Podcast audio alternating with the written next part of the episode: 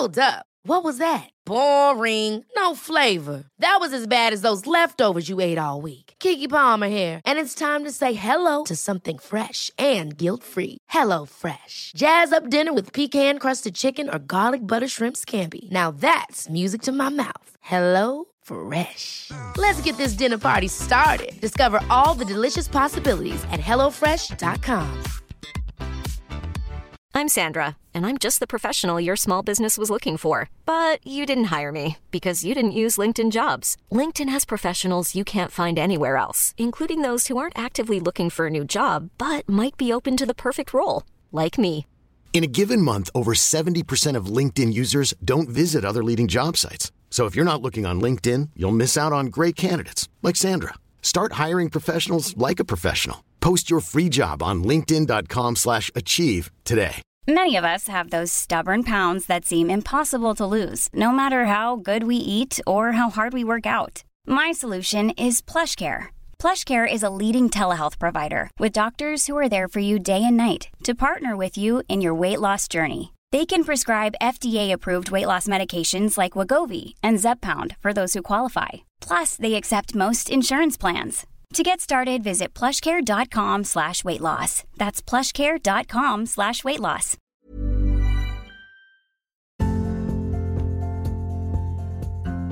Hi, everyone, and welcome back to the Decomplicating Dressage podcast. For those of you that are new here, my name is Jess Gale, and this podcast is all about training your horse in a simple, uncomplicated way. In this episode, we are talking about how you can use less rein in your training and more seat and leg aids instead. We are always being told that we need to use our leg and seat aids more, that our seat is an incredibly effective, rarely used tool that we all should use more of, and we need to stop using our reins so much. But why is using our reins a bad thing? What should we be using our reins for? How do we go about using more seat and leg aids? And how do we get our horse round or ride downwards transitions or collect our horse using less rein?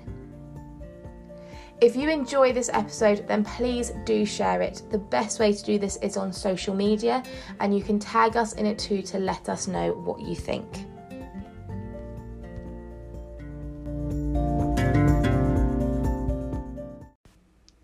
So, when we first learn to ride, if you are like me, you were taught kick means go faster, pull means slow down, pull on the left rein means turn left, and pull on the right rein means turn right.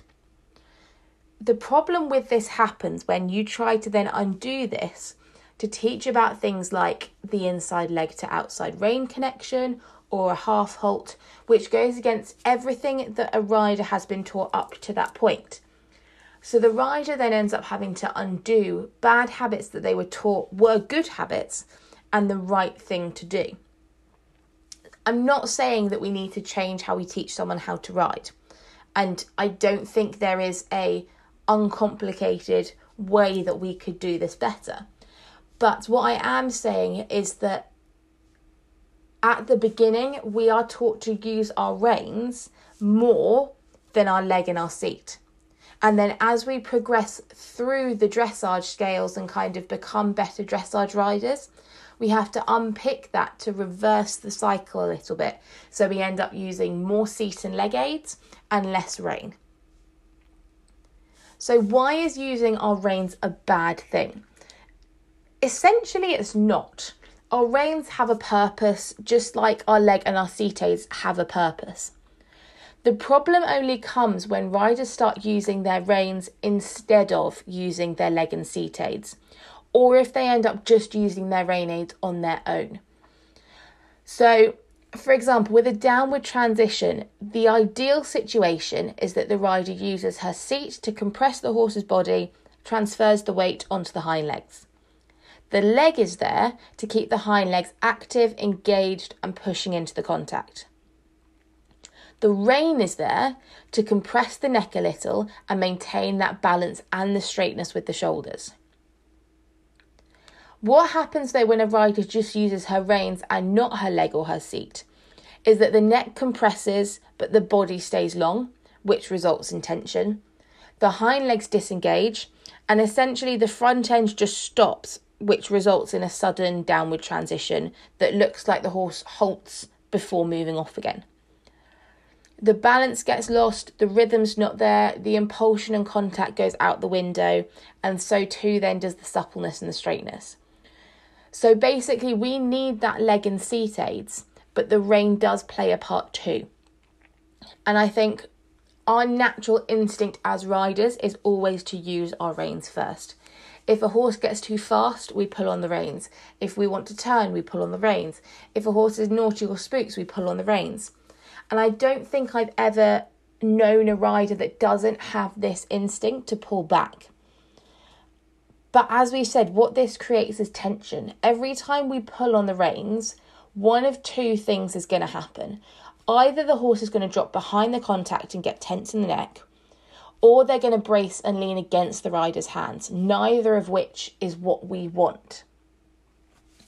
So, what then is the best way to use our reins? We've said that they play a role in nearly all the aids that we use.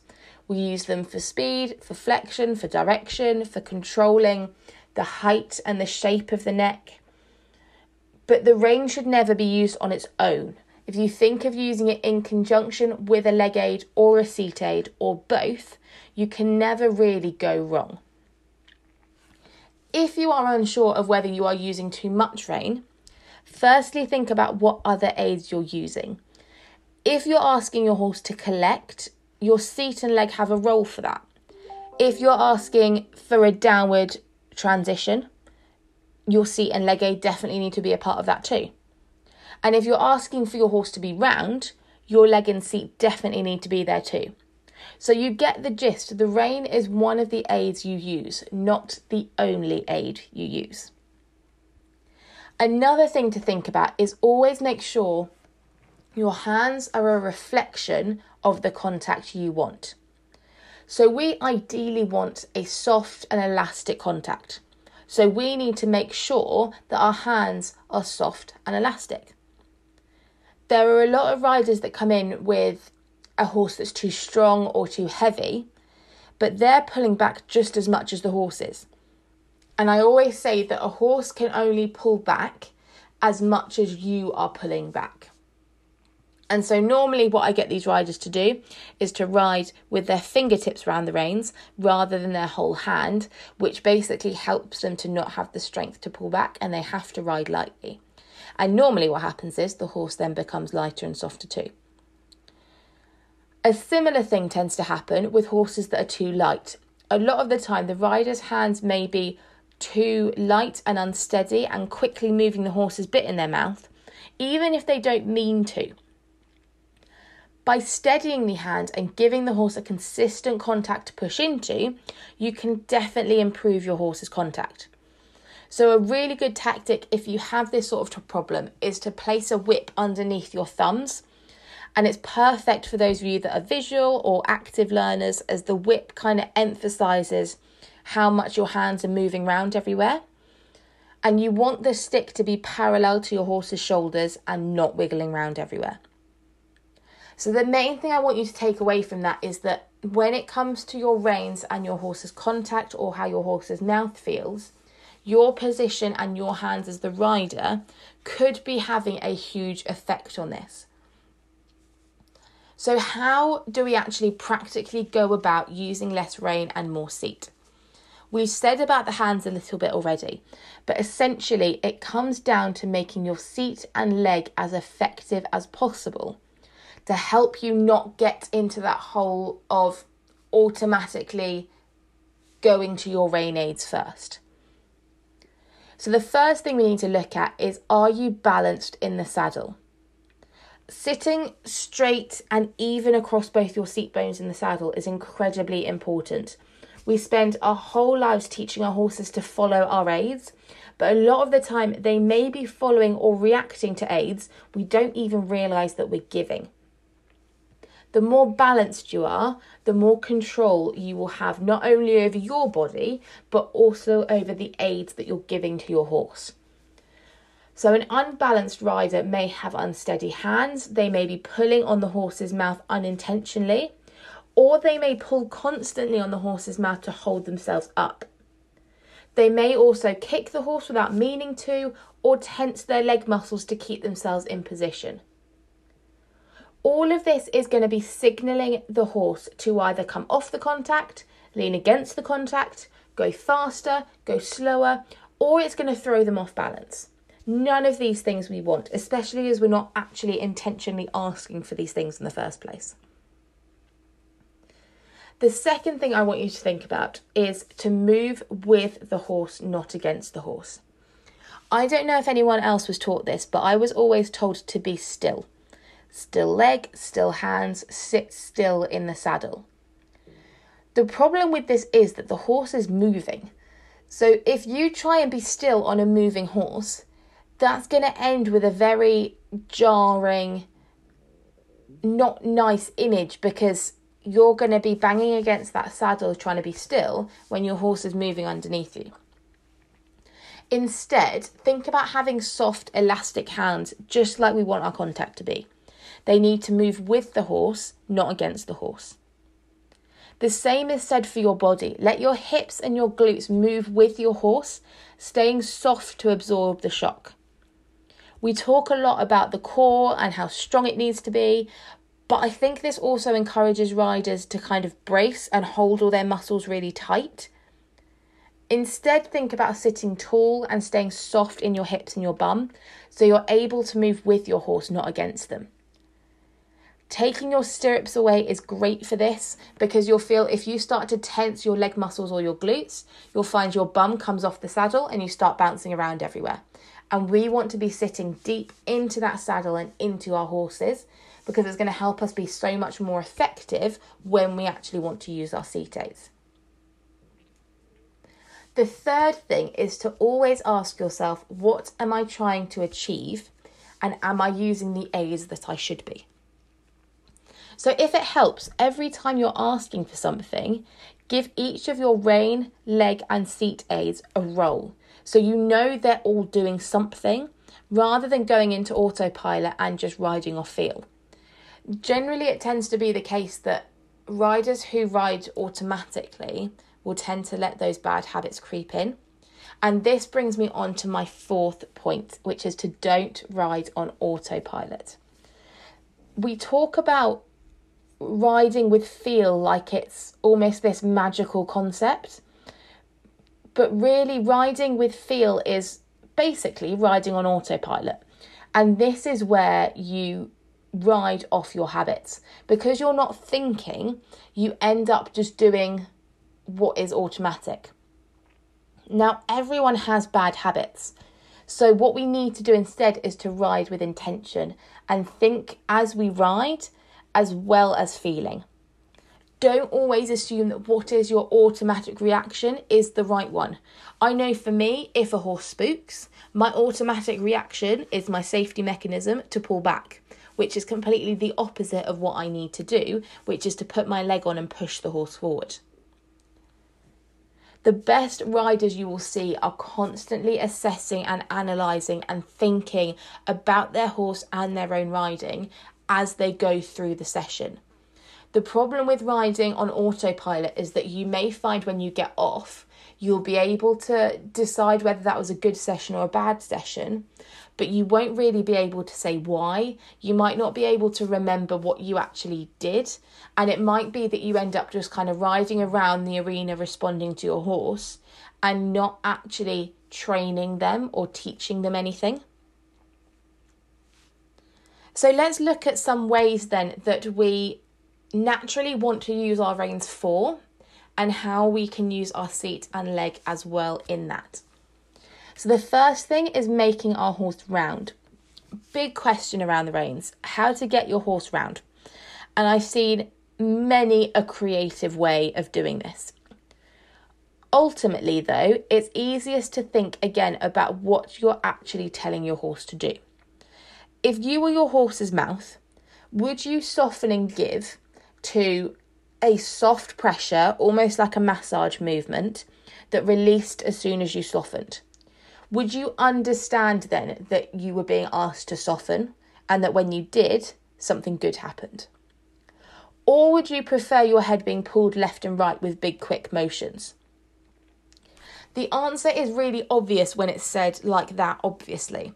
But I know that why thinking about what you're actually communicating with your horse is so helpful is because you then actually think about the aids that you're using, but also the response that you want to get, as well as the response that you expect to get from the aids that you're using.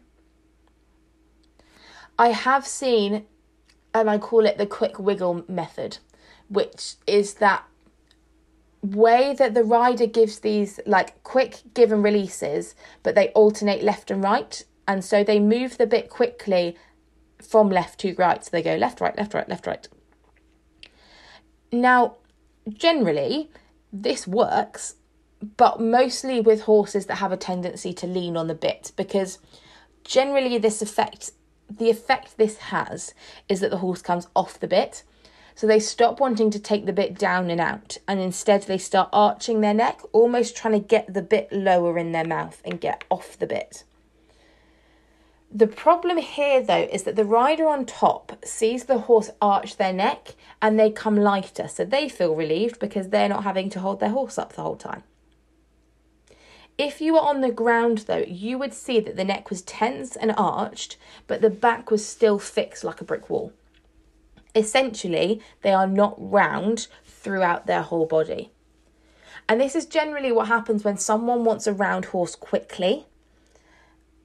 Instead, the more a horse engages their hind legs, the more weight they take on their back end rather than their front end, and the lighter the contact becomes. Making a horse round is a process. That horse needs to be pushing from the hind leg, working over their back in suppleness, be pushing into the contact and holding themselves up and balancing from their hind legs. Now, the thing is, this is incredibly hard to achieve and it takes time, and yet it almost seems to be in people's minds the first thing that you need to accomplish in dressage. It's not about getting your horse in front of the leg, it's not about make, getting a secure contact, it's not about making your horse more supple. It seems to be as long as I can get my horse round, then I've achieved dressage. but it's difficult because it generally comes when people want a horse round horse quickly. And I've seen this so many times when I've taught that they they come in and they want their horse round within that lesson time. And it takes a long time to unwork that mindset that there are actually multiple things you want to, that you need to work on before your horse is able to actually go round and on the bit. A big example of this is I had a client come to me um, that had a horse that was behind the leg and wouldn't take the contact and he went round with his head in the air. And obviously, the goal was that she wanted her horse to be round. But actually, what we spent time working on was getting the horse in front of the leg, and then we moved to working on getting the horse more supple, and then we worked on getting the horse to take the contact. After a few weeks, the horse worked in a forward rhythm, was far more supple, and worked into the contact, so much so that he started to naturally go round by himself. So, the ideal way to get a horse round is to firstly think about what your basics are. Is your horse working in a forward rhythm? Do they have a soft, consistent contact? Is your horse supple? Then, when you have this, you can use your reins, like we spoke about before, with that soft massaging motion with both reins that says come softer, not come off the contact or lean against me. Your leg closes around the horse to keep that forward momentum pushing into the contact, and your seat stays balanced to allow the horse to work over their back. So let's look at downward transitions then, or asking your horse to collect, because these are two more things that we automatically go to our rein for first. But your seat and legs do still have a role here too. Your seat is there to compress your horse's body and it helps to rebalance the weight more onto the hind legs. And all you need to do for this is either slow your rising or sit a little back and deeper into the saddle. And you can squeeze with your upper thighs or your knees too. Your leg is there to keep the hind leg active and engaged. As our seat has transferred more weight onto the hind leg, our leg needs to be used to keep the hind legs pushing that extra weight forward. Our leg is also super helpful for stopping the transition being too sudden or too jolted, or having the horse come behind the contact when you ask them to collect or come into a downward transition. Your rein is then there as an additional aid. You may find that you don't actually even need to take too much pressure when you start using your leg and your seat first. A little pull back and give into the transition should be more than enough if you actually need it at all. The main thing though is to make sure you don't pull back the whole way through the transition and try and hold everything together. And I see this a lot in when asking a horse to collect that people just pull in the front end and hold and then that's kind of how they collect is they just hold the neck in. But this isn't collection because what happens is the horse then either leans against the hand stays on the forehand doesn't transfer their weight onto the hind legs like they should they become unbalanced they then tend to kind of be tense and tight instead of supple and soft and over their backs so there you have it. Why riding with your reins isn't necessarily a bad thing at all, as long as you are not riding with just your reins. I really hope that you enjoyed this episode. If you did, please do share it. The best way to do this is on social media and do tag us in it too to let us know what you thought of the episode and what you are putting into practice in your training. Don't forget, we do also have the Training Hub, which is a membership platform with on and off the horse training, including 30 to 45 minute training sessions on your horse, workshops, training articles, mentor sessions, virtual lessons, video analysis. There is so much there to help you improve your knowledge and improve your riding. To join us, just head to our website, decomplicatingdressage.com. Thank you so much for listening, everyone, and I will see you next time.